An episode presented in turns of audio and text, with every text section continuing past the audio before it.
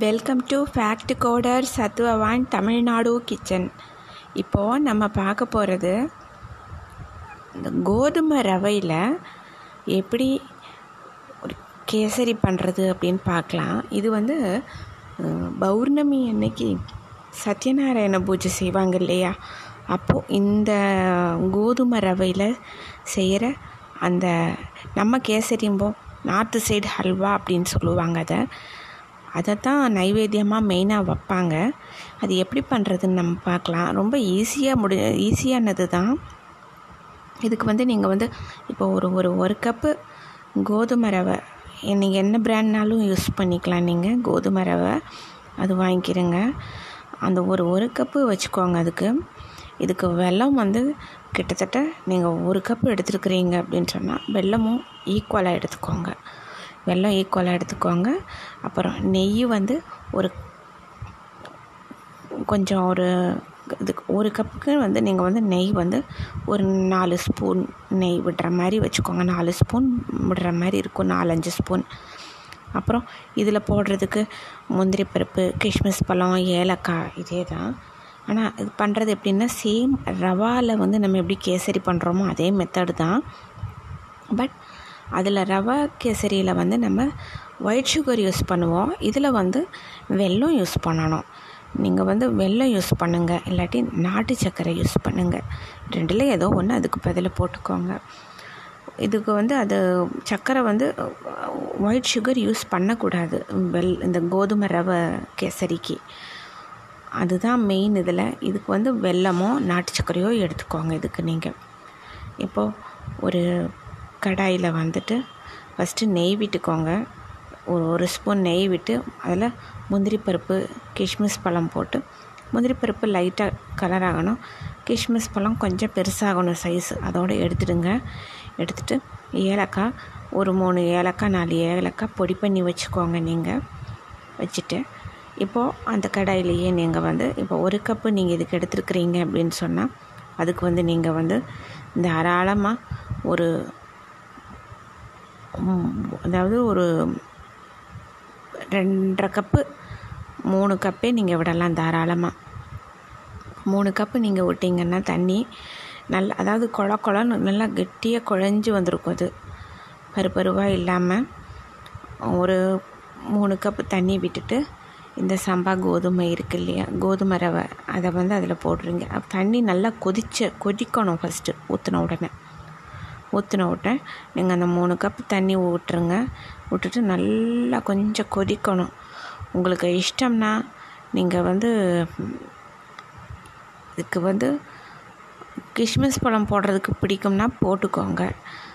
அப்புறம் இதில் வந்து மெயினாக வந்துட்டு சர்க்கரை தான் சேர்க்கக்கூடாது வெல்லம் சேர்க்கணும். தண்ணி நல்லா கொதித்து வந்துடும் தண்ணி நல்லா கொதித்து வந்த உடனே நீங்கள் அதை வந்து இந்த வெள் கோதுமை ரவை இருக்கு இல்லையா? அதை உள்ளே போட்டு அப்படியே கிளறி விடுங்க. அது கெட்டியாக வந்துடும் கெட்டியாக நீங்கள் வ அது வந்ததுக்கப்புறம் நீங்கள் வந்து இந்த வெல்லம் எடுத்திருக்கீங்க இல்லையா? ஒரு கப்பு கோதுமை ரவைக்கு ஒரு முக்கால் கப்பு வெல்லம் எடுத்துக்கரலாம். ரொம்ப ஸ்வீட்டாக இருக்கும் அப்படின்னு சொன்னால் அப்புறம் அப்படியே இல்லை ரொம்ப இனிப்பு வேணும் அப்படின்னு நினச்சிங்கன்னா கொஞ்சம் அதே அளவில் கொஞ்சம் குறைச்சிக்கோங்க. நீங்கள் முக்கால் கப்புங்கிறது தான் பெஸ்ட்டு இதுக்கு.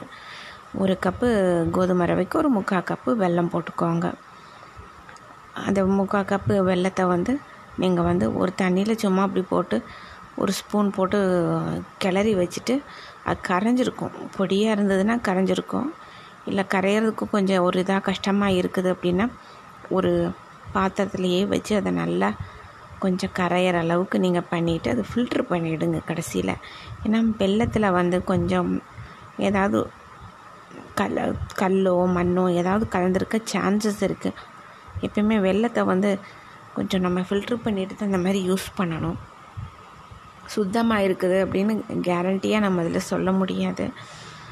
நீங்கள் வந்து அப்படி கொஞ்சமாக தண்ணியை விட்டு இதை வந்து கொதிக்க விட்டு அதை வந்து அதாவது ஒரு பேருக்கு ஒரு கா கிளாஸ் கூட தண்ணி விட்டுக்கரலாம் நீங்கள் கொஞ்சமாக தண்ணி விட்டுட்டு இந்த வெள்ளத்தை வந்து நல்லா அதில் கரைய விட்டுட்டு நீங்கள் அதை அதை அப்படியே இந்த ரவையில் வந்து ஃபில்ட்ரு பண்ணி விட்டுடுங்க. டான்ஸ் அப்படியே டைரெக்டாக அந்த ரவையிலையே. அப்புறம் அதை கிளறி விடுங்க நல்லா. இந்த வெல்லம் போய் நல்லா ரவையோடு மிங்கிளாக ஆரம்பிச்சிடும் மிங்கிள் ஆகி அது நல்லா எல்லாம் கலந்து அது இதானோன்னு ஒரு கன்சிஸ்டன்சி திக்காக நம்ம கேசரி டைப்புக்கு வரும். வந்ததுக்கப்புறம் அந்த வறுத்து வச்சுருக்கிற முந்திரி பருப்பு கிஷ்மிஸ் பழம் எல்லாம் போட்டுருங்க. ஏலக்காய் பொடி பண்ணி போடுங்க. பொடி பண்ணி போட்டுட்டு நெய் மட்டும் ஒரு மூணு ஸ்பூன் நல்லா சுற்றி விட்டுட்டு கடைசியில் செஞ்சு முடிச்சதுக்கப்புறமா அதாவது ஃப்ளேமில் இருக்கக்கூடாது அது. ஸ்டெப்பை ஆஃப் பண்ணிவிடுங்க ஆஃப் பண்ணிவிட்டு இதெல்லாம் கல கலந்து விடுங்க. நெய்யும் லாஸ்ட் அந்த சூடாக அது இருக்கும்போது அது மேலே அப்படியே ஒரு ரெண்டு ஸ்பூன் அப்படி கலந்து வச்சுட்டு வச்சுடுங்க. ஆக்சுவலாக இது நல்லா இருக்கும் குழந்தைகளுக்கும் நல்லது. முந்திரி பருப்பு மட்டும் ஒரு ரெண்டாக மூணாக பீஸ் போட்டுடுங்க. முழுசாக போடாதீங்க எப்பயுமே. நம்மளுக்கு நல்லா இருக்குது பார்க்குறதுக்கு பார்க்குறதுக்கு அழகாக இருக்கணுங்கிறதுக்காக பெருசாக போட வேணாம். குழந்தைங்க வந்து தெரியாமல் அதை எடுத்து கடிக்கும்போது முழுங்க சான்சஸ் இருக்குது குட்டி குட்டி பீசஸாக நறுக்கி போட்டுடுங்க அதை. இதுதான் கோதுமை ரவை. கேசரி எப்படி பண்ணுறதுன்னு பார்த்தோம். சுகரை போடுறேன் அப்படின்னு சொல்லி அதில் போட்டால் அது சுத்தமாக அது மாறிடும் அந்த டேஸ்ட் அது வராது. அது பார்த்துக்கோங்க.